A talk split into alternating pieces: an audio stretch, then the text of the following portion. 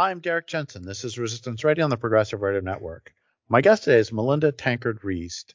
That's www.melinda, T-A-N-K-A-R-D-R-E-I-S-T dot com. She's an author, speaker, media commentator, blogger, and advocate for young people. She's best known for her work addressing sexualization, objectification, harms of pornography, sexual exploitation, trafficking, and violence against women. She's author slash editor of seven books, including Getting Real, Challenging the Sexualization of Girls, at Spinifex Press 2009, Big Porn Incorporated, Exposing the Harms of the Global Pornography Industry, Spinifex Press 2011, co-edited with Dr. Abigail Bray, and Prostitution Narratives, Stories of Survival in the Sex Trade, Spinifex Press, co-edited with Dr. Caroline Norma. An opinion writer, Melinda has appeared on ABC's Q&A and the Gruen Sessions, as well as many other TV and radio programs. She's co-founder of the grassroots campaigning movement Collective Shout for a free, world free of exploitation, exposing corporations, advertisers, and marketers who object to women and sexualize girls to sell products and services. An ambassador for World Vision Australia, Compassion Australia, Hagar New Zealand, and the youth mentoring body of the Raise Foundation, Melinda is also a senior lecturer in the Center for Culture and Ethics, Notre Dame University, Sydney. Sydney. Melinda is named in the Who's Who of Australian Women and the World's Who's Who of Women. Her most recent book is He Chose Porn Over Me. So, first off, thank you for your work in the world. Second, thank you for being on the program. Thank you for saying, Derrick. It's a pleasure to be with you again. So, let's talk about your new book. Um, I mean, the, the title seems like it's pretty obvious what the subject is, but can you can you let us know anyway? Of course, he chose porn over me. That title came from a number of the women who said exactly that. A number of the 25 contributors in the book described how porn became more important to their partners than they were, how he preferred porn, he chose porn, how porn ended up dominating their relationship, their family life, uh, colonized their their home lives, took over basically, and the women and those who had children were collateral damage in their partner's insatiable greed for porn. And the idea behind this book was to document that and to give women the opportunity to describe, well, what it is, is it like? What are the effects of being in a relationship with a habitual porn consuming man who uh, has no intention of changing? So what what what is the I mean, let's go through some of the the lay out two scenarios for me. One of them mm-hmm. would be a, and I recognize that we live, you know, within patriarchy. We recognize we live in a culture where men are valued more than women. So, mm-hmm. you know, we're going to sort of, what would be a, an okay relationship within that context? And what would be, how would that manifest differently for a relationship where a man might be addicted to porn or one might be choosing mm-hmm. porn over the women. What what does that mean in a tangible day-to-day basis? What are you getting? Do you see what I'm asking? Yes, I do. Well, this uh, collection of stories gives us an inside look into the lived experience of women in relationships with habitual porn consuming men. So they describe the crushing of intimacy, the crushing of respect. They describe having to provide uh, degrading uh, sex acts that they do not find pleasurable. These women told of a total lack of respect for their boundaries, an overblown sense of entitlement, an expectation that they would provide sex on demand, and participate in, in acts that they found repulsive and repugnant. A number described having to provide the porn star experience some described near death experiences from porn inspired acts, for example, strangulation, which is, of course, a red flag uh, for suicide. A number of the women in the book were raped. Uh, some passed out uh, as a result of choking during sex. Some said they couldn't breathe. And they experienced really the full range of abuse uh, sexual, you know, emotional, coercive control. So I situate this book in a continuum of domestic violence. Uh, it shows the book really shows how uh, porn inspires um, violence against against women. Uh, the women felt humiliated. They felt um, degraded. And this was the very opposite of what a healthy, respectful, loving union should should look like. And uh, some of them experienced it for decades before they got out of, of, of the relationship. So this is really, I suppose, the ultimate question is, well, what what do we want in relationships, but what do we want as a civilization? You know, uh, because so many boys now are being groomed by a predatory porn industry, and they think these behaviours are, are normal. You know, we've eroticized dominance, violence, control, coercion, submission of, of women.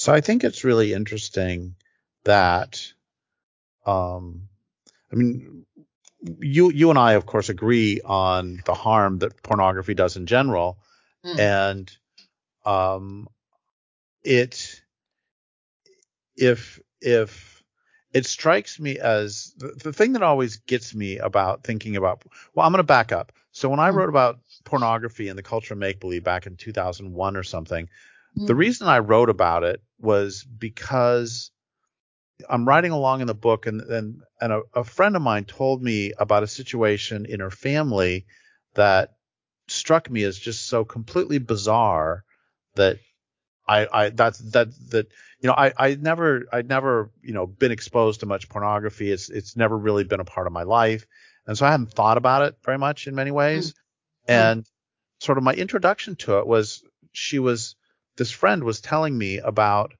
some members of her family who were married to each other. So you have a, a man and a wife, and they would sit in the opposite corners of a room, uh, sexting with other people and and and masturbating mm-hmm. and that just I, I couldn't wrap my mind around the fact that they were in the same room with mm-hmm. their partner so you, you you're actually with somebody that you could you the, the, the presumably you're both wanting to to interact sexually mm-hmm. and and the choice was still made to to interact with a screen and it it, it it kind of boggled. Do you see what I'm getting at? It it it, it boggles my mind that, mm. and and this goes right to, you know, the title of the book. He chose porn over me. How how would someone choose pornography over a living, breathing person? Mm. I mean, I I'd rather be with a person than than an image on a screen of somebody that I've never met and is never going to meet me. Mm. Well, what porn users have reported themselves is that um, real women don't can't compete. They can't get the variety. They can't uh, get the uh, you know extremes. They can't make women behave like that because women don't really want to behave like that. And uh, it puts entitlement, pre-existing male socialization, and entitlement on on on steroids. I mean, I have young women telling me that uh, boys uh, put their throats, their hands around their throats without even asking that they demand nudes. It's even at school they threaten girls with with rape if they don't send them nudes. You know, they think that these behaviours are, are normal. A teacher told me that a she overheard a 12 year old boy asking another 12 year old boy, How do you know when you're having sex? And the second boy replied, When she starts to cry. So uh, we're breeding an entire generation that has become more tolerant of, of sexual violence, of humiliation, of degra- degradation, of of cruelty, and uh, this is the thing they're getting off on these representations. Uh, men and boys are finding, uh, you know, sexual pleasure in the humiliation of women, and they they prefer the screens. One young man says that he couldn't get aroused by a real woman anymore, but he would see a screen, an inanimate object, this square bit of plastic, and he would get aroused because he knew what he could get on the screen. So they are preferring screens to real people, real real human beings. That's what that's what's turning them on. And again, this does not augur well for for relationships, for authentic intimacy, and human connection. It's a, it's a tragedy, really. So there's there's one more story I want to tell, and then and then we'll leave this to you, which is um, many years ago, uh, through an odd set of circumstances, I ended up uh, sitting next to a a, a woman who is um, on a lot of people's lists of top 50 most beautiful women in the world. Mm. Uh, famous, a famous actress, mm. and um, she she started off the conversation. She had seen a talk I gave, and she started off the conversation by saying that she hates pornography, mm. and she was it's this is sort of the same story as the one I just told, except except maybe even more dramatic. Mm. she said that she had ended several relationships with men because they the men refused to stop looking at pornography in their relationship. And this just struck me as just this extraordinary example of, you know, let's leave aside a critique of the male gaze and the beauty standards and all that for a moment mm-hmm. and just, you know, consider that she's on everybody's list of top 50 most beautiful women in the world. And yet when men have the opportunity to actually be in a relationship with her, mm-hmm. they wouldn't, they, they wouldn't stop. The, the screen was more, it's exactly what you're talking about It's kind of on steroids. I mean, it's like the they were looking at women who were probably, according to beauty standards, less pretty than she was, mm-hmm. and they would rather do that than actually be with her. That's right. Yeah, beauty, natural beauty has nothing to do with it, really. Um, it's really about men preferring instant, convenient, endless variety of sexual uh, sexual stimulation. And you see, the screen doesn't require conversation, it doesn't require understanding the other person's perspective, taking into account their needs, their their their wishes, what they want in life, their personalities. You know, the, the, what they, the, the men are seeing on the screen doesn't require anything of them apart from, um, you know, uh, their their penises and lubrication you know, um, being able to get off on any image that they want, multiple images, multiple times a day. And this results in um, a deadening of an actual relationship. Uh, one woman said, "We only ever had porn style sex. We never made made love." So it strips away that ability to truly understand and connect with another person. That's that's the contemporary phenomenon that we are that we are facing is that the men really do prefer porn over a real living, uh, even stereotypically beautiful uh, woman. Uh, and she's telling the truth. I mean, I meet women like this all the time, and and they're gaslit. They're told, well, this is normal. This is what men do. You should just get over yourself. You should just relax. You should you should consume it uh, with him. You should get drunk and get that monkey off your back that says you know, you hate porn. There's so many women in the book were gaslit by friends, by family, by so-called counselors and, and therapists who uh, would side with the porn user over over her. Uh, that was a very constant um, constant theme theme in the book. Okay, so I'm gonna I'm gonna I do not mean this at all, and I'm gonna throw out a line for you that I hope is a softball that mm. um and I'm I'm doing this because Gail Dines has has been asked this question too, mm. and um, so why do you hate sex? Yeah. yeah, well, this isn't about sex. This is about the death of uh, true sex, a true intimacy, true connection. It's about the death of sensuality and the slow burn and discovery of another person's uh, body uh, this is this is a anti-authentic sex. This is this isn't even sex actually. I think it's more about seeing women tortured, degraded, and submissive. If you look at the most well, don't look at them, but take my word for it. You know, the most popular genres of porn are the most violent, and um, so men and boys are consuming torture porn, rape porn, um, sadism themed porn, incest themed porn. That's what's turning them on. One of the most chilling stories that I've heard, and I, I hear a lot, but this was um, from a, a, woman I met at the Philia conference in in Wales, who told me that a friend of hers was a former um, terrorist. Uh, he'd had uh, uh got away from um, uh, a branch of, of ISIS. And he told her that before every uh, act of terrorism that they committed, the men would get together and, and pump themselves up on violent porn. Right? So we're talking about domestic terrorism uh, here, really fueled by porn. And that's the reality. Like, I don't know what, what more do we need to know. The fact is that when uh, the war in Ukraine uh, broke out, uh, the most popular search term on Pornhub uh, was Ukrainian girl. There are entire brothels opening that are featuring, you know, women from the Ukraine, and men on Reddit threads were were requesting live rape footage of women. Uh, so, you know, porn, torture, terrorism, uh, all, all, you know, they all feed and fuel fuel into each other. So this is far removed from uh, healthy healthy sexuality. It's it's it's something way way beyond that. How did how did we get how did we get to a place where uh, 12 year olds can say that mm. you know you're having sex when mm. she's crying and how how how did how did we get to a place where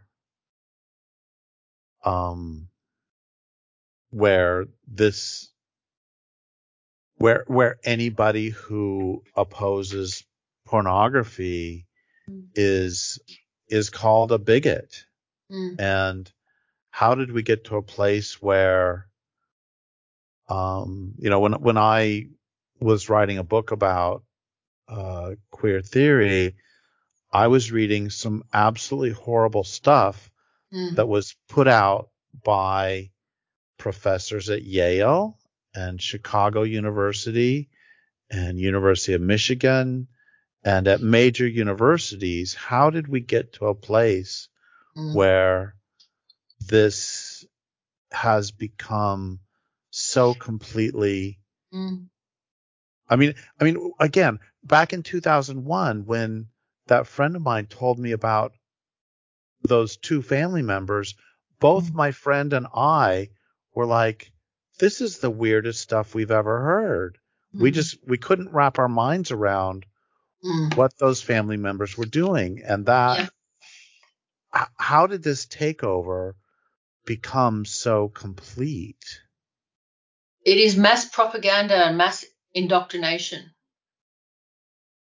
It's global dissemination of propaganda. Propaganda that normalizes sexual cruelty, desensitizes primarily men and boys to sexual cruelty it educates, you know, this is the biggest department of education in the world we are talking about here. So boys learn to eroticize dominance. Uh, women learn that they should be submissive and that should they should enjoy uh, cruel and unusual punishment. so that's what's happened on a global scale. The mass production of images of degradation and violence against women has been eroticized and monetized, and you know, billions of these images are being are being consumed, you know, routinely every day, all the time, day and night.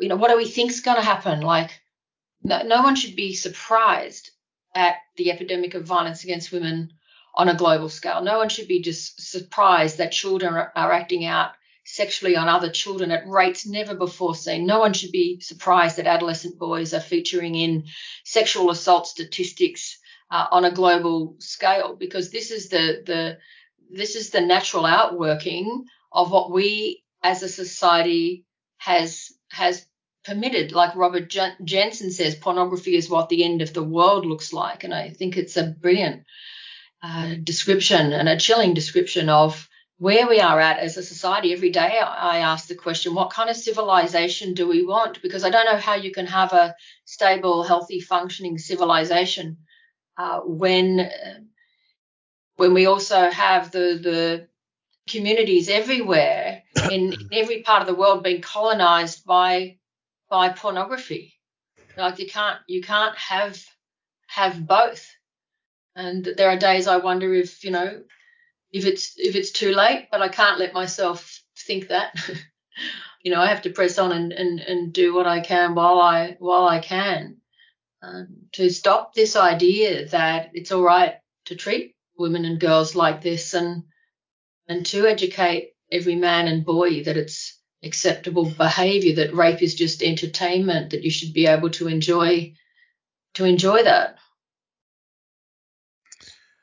so i i you know i like i said pornography was not really a part of my life and mm.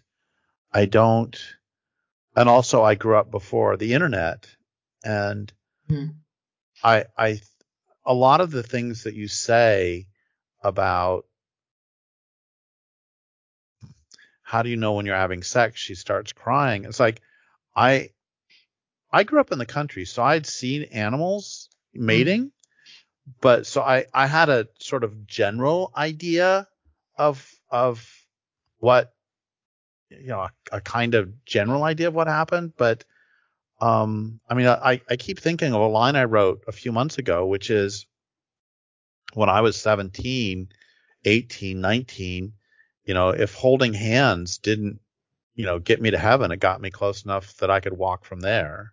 Mm. And that I, I, I think that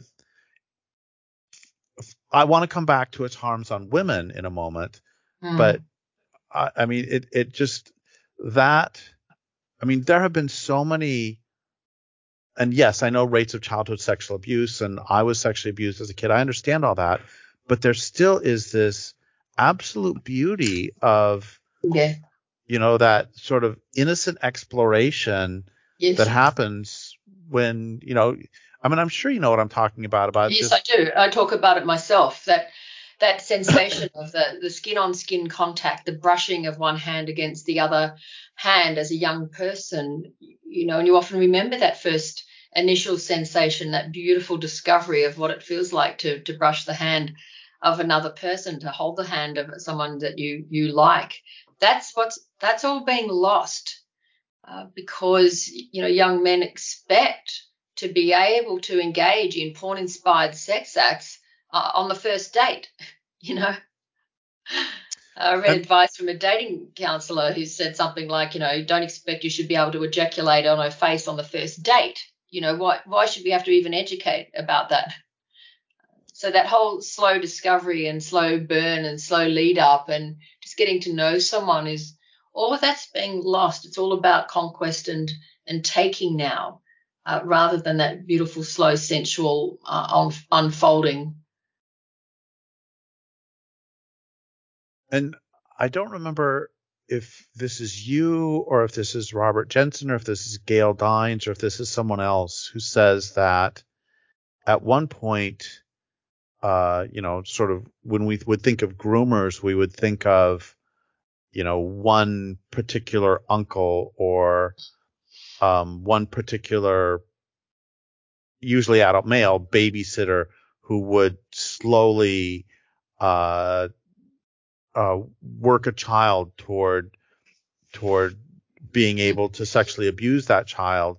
Mm-hmm. But now we have an entire industry acting as groomers. Was that you, or was that Gail, or was that Robert? Oh, look, I'm else? sure we've all said the same thing, and I don't mind being confused with uh, either of those remarkable people. Uh, I, I've written about porn as a as a as a groomer of of children uh, porn on a global on a global scale. I wrote a piece about uh, porn, the porn industry being the world's biggest department of education, and that uh, teaching on consent and respectful relationships. Uh, you know, all the programs we're developing on that in Australia. We've got millions of dollars going into respect and consent education but if if it's not done through a porn critical lens it's it's useless it's a waste of time because porn teaches the opposite uh, porn teaches that you know no means yes that women want to be violated that all women harbor ra- rape fantasies uh, that you need to put women in you know in their place so unfortunately uh, quite a number of the programs being taught uh, don't acknowledge porn as a, a significant groomer of uh, young people as distorting and shaping their developing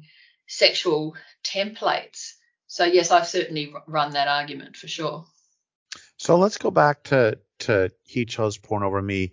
What um, this is perhaps a bit early in the interview to be asking this because we're only halfway through, but I'm still really curious. It's like, how did how did the women who were able to exit?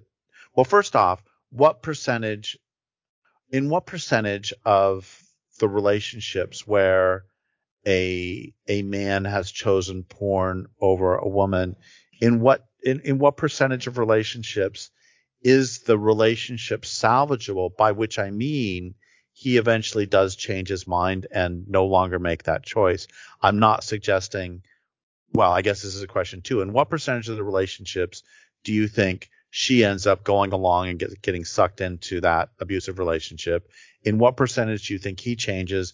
And in what percentage does does she just try to get out as as soon as possible and cut her losses? Do you mean based on this book, or do you mean generally speaking? Generally speaking. Yeah, look, no one's collected the data that I know.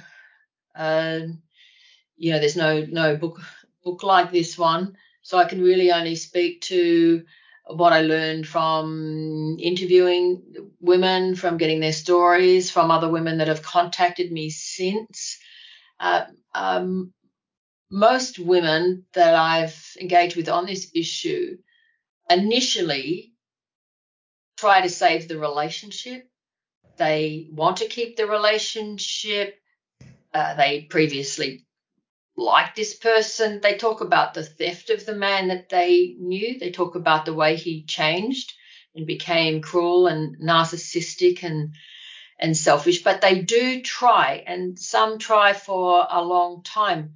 There's one woman in the book who is still in that kind of a relationship, uh, which makes me really sad. Um, but eventually, most of the women recognized that the man they were with did not want to do the serious work of change.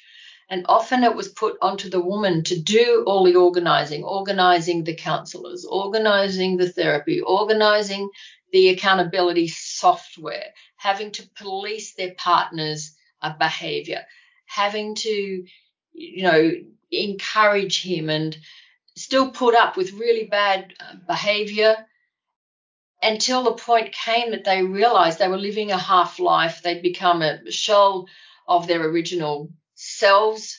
And they just asked themselves, well, how can I keep, you know, living like this? Because unless he has shown definitive signs that he wants to stop, it's unlikely to happen. And that's why we advise women. I mean, the aim of this book was twofold. One was to show don't date men who use porn, because a number of the women said they wish they'd heard that advice before it was too late. And other women, uh, we wanted to send a you know a message. You know, you shouldn't have to endure this. Uh, this is uh, not consistent with human flourishing. You're not going to live your best life. You're not going to have a great life. This man has shown no signs of changing or is lying because you've got to see evidence uh, and you shouldn't feel obliged to stay. Now, that's easy to say because for a lot of women, it's very hard to leave, as, as it is hard to leave any domestic violence situation. Often he controls the money. Uh, often they've been involved in child raising for years and don't have their own source of funds. Uh, you know, housing crisis, certainly here in Australia and and other parts of the world as, as well, all of the obstacles that you face, you know, trying to exit. But a number of them have, and they they just haven't looked looked back. And you know, if he wants to change, he can change. If she leaves, often that's an can be an incentive.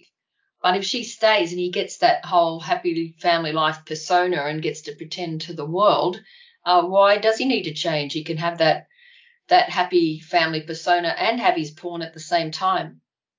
So that's not an exact answer to your question, but many women try to salvage it, but it becomes unsalvageable because it's one way. And, you know, and if he doesn't change, then why should she be expected to endure endure that?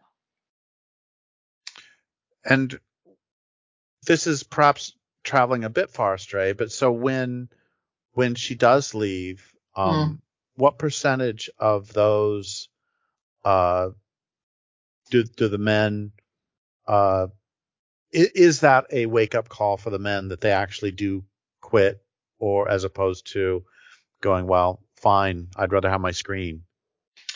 Yeah, look, I only am aware of a very tiny proportion of men who decide to change. And the ones that have changed that I've spoken to, they took radical action, radical action, like literally smashing up devices, making themselves accountable, going to the, you know, like AA meetings, and not that they had an issue with alcohol, but they needed kind of the routine and the discipline and those, those, 12 steps. You know men men told me that they would limit their screen time that they had accountability software on on every uh, device and they were serious about it. You know they met face to face with with other men that also wanted to to give it up they also got counseling they got they got therapy you know they threw every resource at this uh, but most of the men that were partners of the women in this book did not do those things some said they'd changed, but but actually they hadn't changed at all. Uh, so it's a tiny proportion. I wish there were more, obviously. So, what do you think about the word um, addiction? Is that mm-hmm. uh, is that is that uh, sort of removing the man's? Uh, is it giving is it giving him uh, giving him a what's the word? Is it is that removing his responsibility for his choices by allowing him to say he's an addict, or do you think that addiction does actually work? I caution against the use of the word, and I prefer to use terms like unhealthy sexual behaviors, compulsive porn use, habitual. That's my preference, and we do have uh, a longish uh, footnote in the book that explains our reason for using language that isn't addiction. Because, for exactly the reason you've said, a lot of men will say, Well, I can't help it, I've got an addiction. And a number of the women said that their partners loved to use that language because for them it took away uh, any moral responsibility, any ownership of the problem. I'm an addict, I can't can't help it. Having said that, there's a therapist friend that I work with. Uh, he's a big supporter of our work in Canada, um, Paul Laverne, who treats men that he says do have genuine addictions. And I'm also uh, friends with a man in the UK who I had the pleasure of meeting while I was visiting recently. And he described, you know, what really was, you know, a total addiction, full on life controlling addiction. So I think for some men that is genuinely the case, but th- those men want want to change. They're not using it as uh, as an excuse, as as a cover. Uh, they genuinely want to want to change, but they do describe, you know, what is a life um, controlling habit that they hate and want to be free of. So I think it depends on motivation. I still prefer to use compulsive, habitual, problematic sexual behaviors. So I'm I'm sorry to keep focusing on on on men here too, but mm. do you think it's actually true that most of the men, or that, uh, maybe I miss I'm mischaracterizing what you said, but do you think that a lot of the men actually do hate their their use of it, uh, or I, I, I don't know that I don't I don't know that a lot. I, I, I would think that a lot of them who are continuing to do it don't actually hate it. Yes, I think that's correct. That would be my view too. Because if you if you hate it, if you recognize the suffering it's causing, what it's doing to you, what it's doing to, your family, and the fact that you have become a patron of a global industry uh, which also traffics women to make porn. You know, every download you are complicit. Every download you are driving the porn industry. Uh, if you if you truly hate it, that should be an incentive for reform. You know, when you look at yourself and you realize what you've become. However, I think you are right because men are orgasming to these depictions of women being degraded, being debased, being multiply uh, penetrated, being made to suffer and if you continue to orgasm to that and to get off on that, like that's an you know that's an extreme source of of pleasure for you. It's going to be harder to hate it, isn't it? because your brain is being wired to enjoy it, to take pleasure in it. Well, I'm just, and yes, exactly. And I'm just thinking, if you do a marginal cost, marginal return analysis, it's like I'm losing my family. I've Mm. already lost this relationship with this person that, Mm. you know, I was at one point profoundly in love with en- Mm. enough to, to marry and start a family with. I'm Mm. losing all of that for something I hate. I mean, that, that just, that just doesn't add up. Well, Dr. Caroline Norma has captured this perfectly. She uh, emailed me, and what she said, her observation on reading an early manuscript was so profound, I included it in the book. And Caroline co edited uh, the Spinifex titled Prostitution Narrative Stories of the Survival in the Sex Trade with me in 2016. And she said this it's actually quite an extraordinary contemporary phenomenon that men are so loyal to porn that they're prepared to have women leave them, that real women and children, households, future plans, etc., are nothing in the face of men's porn usage. They just end up meaning nothing because men actively and willingly choose porn regardless. You know, what a tragic situation that that's where we are at. I want to go back to that, that woman who sat next to me and started the Mm. conversation, the, the Mm. one who's on all those top lists. Another thing she said to me was that, um, that men were acting out the porn stuff on her as well, choking, hitting. And on one hand, it's like, okay, you know, she's, she's, she's fabulously wealthy. She's, you know, Mm. all, all these other things. Mm. And unless, unless the men were Brad Pitt or George Clooney, the men are Mm. be- definitely dating above their class. Mm. And it's like you would think they would be on their best behavior. Um, and when I've talked about that with, with Lierre Keith, she's like, no, no, no, Derrick, you don't get it. The fact that she is exalted in some way, sort of, you know, secular royalty in this country, that Mm. makes it all the more exciting for them to degrade her. That's right. It becomes an achievement. It becomes a conquest. It becomes a trophy. You know, Which is- we can, yeah, we can which is the- degrade even the beautiful women. which is the opposite of relationship again. Correct. Exactly right. Yeah. You know, and I'm thinking, I'm thinking if they say they hate it, you know, I used to teach at a, at a, at a prison and mm-hmm. creative writing and a lot of my students would write about their addictions because they, you know, I mean, they, it's what they know. You write what you know. Yeah. And a lot of them would say, you know, meth cost me my family. It cost Mm-hmm. me my freedom for the rest of my life. It cost me all that. But Mm. you know what? I love meth. So the point is, they were at least being honest. They said, I, I, I hate what it's done to my life, but I Mm. love meth and I love the feeling. So at least they were being that level of honest and weren't saying, oh, I hate it. But Yeah. Well, one of the women in the book uh, says this. Uh, we've called her Serotonia in the book. Quote, he won't feel empathy for the distressed females whose bodies were abused to produce the pornography. It won't occur to him they may have been trafficked, even if he knew he's unlikely to care because his gratification is more important. He won't have made any effort to verify ages. So it's exactly what you're saying. Um, there's the pleasure in the humiliation and and and degradation, and that spills over to to real to real women. It doesn't matter how they look if they're conventionally um, stereotypically attractive or not. It, it spills out and affects every woman and every girl. this reminds me of something that Lundy Bancroft wrote in Why Does He Do That Inside the Minds of Anger and Controlling Men? He Mm. says, men, batterers, rapists, he says, everybody likes to pretend, oh, they lose control. He says, no, hmm. they don't lose control because if they hmm. lost control, they would beat up a cop. You know, they would just beat up a random person. I mean, that's like you see like Mm. a crazy person on the street, they hmm. lose control.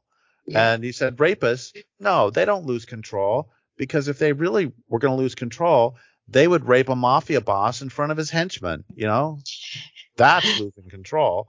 So the question is always, who gets what, who gets, who gets what out of it? What, what do they gain tangibly? And Mm-hmm. it's like, you know that they don't lose control because if they were standing in front of Mm. an audience doing a PowerPoint for 5,000 people, Mm.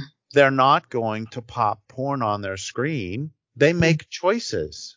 Yes, that's right. And that's why I'm reluctant to use the word addiction too often because they're still making a choice. They're still making a ch- choice to watch, you know, young teen girl gets gets raped and degraded and you know the step porn genre which is also uh, very very popular uh, and to um, behave appallingly to real women and girls that's it's all a choice we all have moral agency we all make all make choices. Um, so yeah it's too easy i think to excuse that or to, to or to dismiss it. Because the men won't change until they acknowledge their complicity uh, and decide to make other choices. So we haven't really talked about the ubiquity of porn. Can you give us a a 30 second or 1 minute or 2 minute primer on like I remember reading somewhere that uh uh, the bandwidth for porn on the internet is greater than ESPN and Netflix or something. yeah I what's that? Can you give us? I mean, the, the I don't remember them, but they're absolutely horrifying. Can you give us a little bit of of just the ubiquity of it? Yes, um, I'm just going to dig up something that I shared on Instagram the other day, which was actually um, quite quite uh, chilling and, and diabolical. Um, Pornhub was visited, Pornhub alone, which is the biggest dispenser of pornographic misogyny on the planet, was visited 42 billion times in 2019. To put this number in perspective, there are 4 billion men on the planet. 42 billion times in one year alone. And as I've already said, we know that the most popular genres of porn are the most violent. So that's what they're that's what they're feasting on. So yes, ubiquitous click of a button, children seeing rape porn, torture porn, incest, sadism at school, on the school bus, at the school camp, at the weekend sleepover. Teachers are telling me boys are uh, consuming porn even in the classroom, sitting up the back of the class with their laptops open. They're bringing it in on USBs to get around schools' internet filtering systems, sharing stashes of porn with each other all, all the time. We've documented this significantly at Collective Shout. Uh, you know, it's it's really the memification of of pornographic violence. Uh, it's just become normal normal to them, and that's that's what the porn industry does. It needs to breed the next generation of porn porn consumers. So we talk about accidental exposure, but a lot of it is is quite deliberate to to um, develop that next generation of, of of habitual porn consumers. That's their business model. So if if um, Robert Jensen is correct in Mm. terms of what he says about porn is what the end of the world looks like. Mm. Um, well, first off, thank you for standing up to this wave. But second, uh, what what what do we do both personally and collectively? And and and and for personally, let's break it down Mm. to a woman who is either dating or a woman who is in some sort of romantic relationship with a man. What should Mm. she do? Mm. Um, what should parents do? What should uh, those of us who care about life and Mhm. sex and Mhm. sensuality and love, Mm. what should we do? And then on the larger scale, what should we do? Yeah, so for the woman in the relationship with the habitual porn consuming men, if he's not doing everything he can to get out of it, uh, leave or get him to leave, uh, you are not going to flourish. You are not going to have a good life. Don't make excuses for it. Don't put up with it. Don't tolerate it. Make your needs known, your values, your boundaries. Uh, if he doesn't care about that, if he's if he's choosing porn over you, you don't need to stay. Also, as I said, a warning to younger women, especially don't date men who use porn. Uh, you are better off on your own. I speak to so many women that wish they were still single uh, because they, well, often they didn't know, you know, or they were lied to uh, that the man was consuming porn. One of the women in the book actually uh, left her first husband and then was about to remarry, and she begged this man, "Please tell me if you are using porn." Uh, he said no, and then she discovers he's a compulsive porn user as well after they're married. So not all women women were um, knew the truth beforehand. So it's it's a warning. It's a permission giving as well to women to to get out of it. And then the next question was that about um, society as a whole. No, the next question is parents. What what oh, what parents. Yeah, yes. what what what can parents do to like I was yeah. just at the post office the other day talking to the mm-hmm. clerk, which means I'm talking to an absolute normie, you know, just a, a mm-hmm. regular person. And yeah. out of the blue, he's like, and we talk about his kid a lot because his kid's in sports. I like sports. He likes sports. They play baseball, et cetera, et cetera. So his kid's like 11. We talk yeah. about his kid a fair amount. He's like, you know, my kid's getting to that age, and I just, uh, unfortunately, he says that his kid so far uh, does not look at look at porn, and he uh, he watches over and he mm-hmm. and he, he says he wishes the internet would go away completely frankly yeah yeah and so what what can given the fact that the internet is not going away tomorrow mm. um, what can parents do to attempt to protect their children from it mm-hmm. both male and both male and female children Sure. Well, a lot of my work is speaking to parents, and so uh, we urge parents to act personally and to act collectively and politically. So, acting personally, first of all, modeling what a healthy relationship looks like, because uh, they're not going to see that in porn. They're not going to see it in popular culture. Uh, they're not going to hear about it in, you know, certain genres of, of music and music video clips and they're not going to see it in advertising. So, what is a healthy relationship? What are you modeling at home? What do you put up with at home? Do you tolerate uh, children being behind closed doors on devices? You know, if you asked the average parent, would you let your child behind a closed door with a stash of hundreds of porn magazines? You would say, of course not. That would be insane. So, uh, what's the difference? Because with the mobile device, uh, there are millions of porn images there. Uh, I use that analogy when speaking with parents. Uh, also, uh, having you know every filtering device known to to humankind, having rules about uh, usage online, having rules around when you can even have a device and when you should be on uh, social media. You know, technically you need to be 13 plus, but you know, of course, many kids are on social media at much younger ages. So, what what do you allow? What do you tolerate uh, at home? It's not just the porn; it's it's porn culture more broadly. You know, pornographic themed um, clothing, marketing, advertising, fashion, music, and then acting uh, collectively, you know, it's too hard for parents on their own. This is, uh, you know, parents are pitted against a multi billion dollar industry which doesn't care for their kids. You know, some parents say, my kid's amazing. Well, the internet doesn't care. The porn industry doesn't care that you've got an amazing kid. Uh, it needs to build the next generation of consumers. So, getting active politically and asking your elected representatives, well, what are you doing? Uh, why are you putting the vested interests of the global porn industry ahead of the well-being of the community? And this goes to again, what kind of community do we want? Why is the porn industry allowed to uh, act like the Wild West? Why is it allowed entry into our home, into the lives of our our children and young people? Why is it allowed to destroy uh, what you know what should be good about society? Why have we given them this global control to colonize the whole world?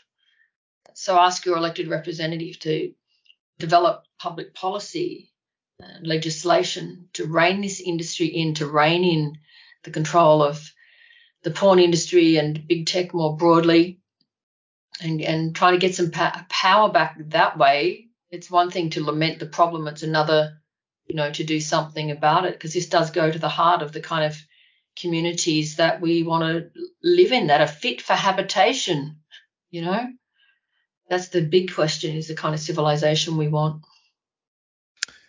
So we only have a couple minutes left, and I know Mm. this is incredibly unfair to throw this huge question at you, but Mm. I'm gonna do it anyway. Sorry, not sorry. That's all right. Derrick. That's no worries.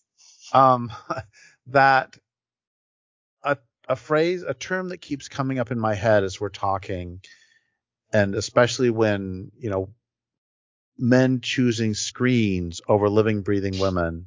Mm. Um, the term that keeps coming up, well, and that and choosing sadistic sexual acts.